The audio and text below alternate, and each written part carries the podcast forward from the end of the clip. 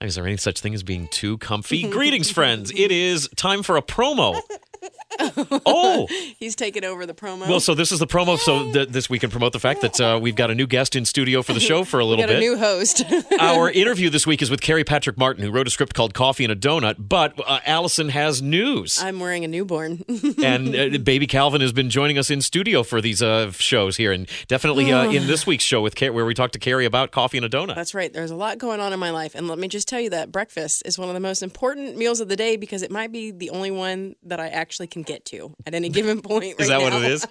yeah, so breakfast figures prominently into uh, Cary's script about a guy who's going to a diner and isn't quite speaking the language well, so he has a hard time actually getting the food that he wants. But we were talking about breakfast in general. You said this is the only time you get a chance to eat a meal. Well, I mean, yes, just because it's like maybe it's the first of the day and I have a little bit more control before everything spins out into the normal chaos of having a newborn and a toddler. Yeah, I get that. Yeah. But uh, what would you say are your favorite breakfasts? Well, favorite breakfasts. Uh, I mean, it's always a really good combination of like sweet and uh, savory for me. Like I'll I'll I'll murder me some French toast, but obviously there's got to be some sausage there. We're not animal, but it's weird for me too because I work in radio, which means uh, depending on what time you your shift is at and when you're getting into work, maybe breakfast for you comes later on in the day, or sometimes they'll drop off food at the station like way early in the morning, and it's food that nobody would eat at that hour. So like there could be buffalo chicken dip that shows up at like seven o'clock in the morning, and or you know you'll be eating a the new breakfast sandwich at you know five p.m. So sometimes food gets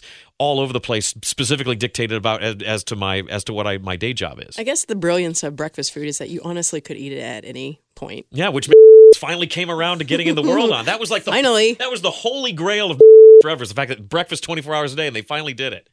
Isn't it just till 10:30 now though? No, no, no, no. You can get breakfast food all day. It's, it's certain items after ten thirty or whatever. This doesn't need to turn into a commercial. They can handle this. On They're their own. doing fine. Yeah, I mean, we may bleep this word out just in general, just to let people know we're not giving any free plugs here on Script Shop. Uh. Other than to say, you should listen to this week's show where we interview Cary Patrick Martin, who wrote a script called Coffee and a Donut. I love me some donuts. Me too. and you can listen scriptshopshow.com.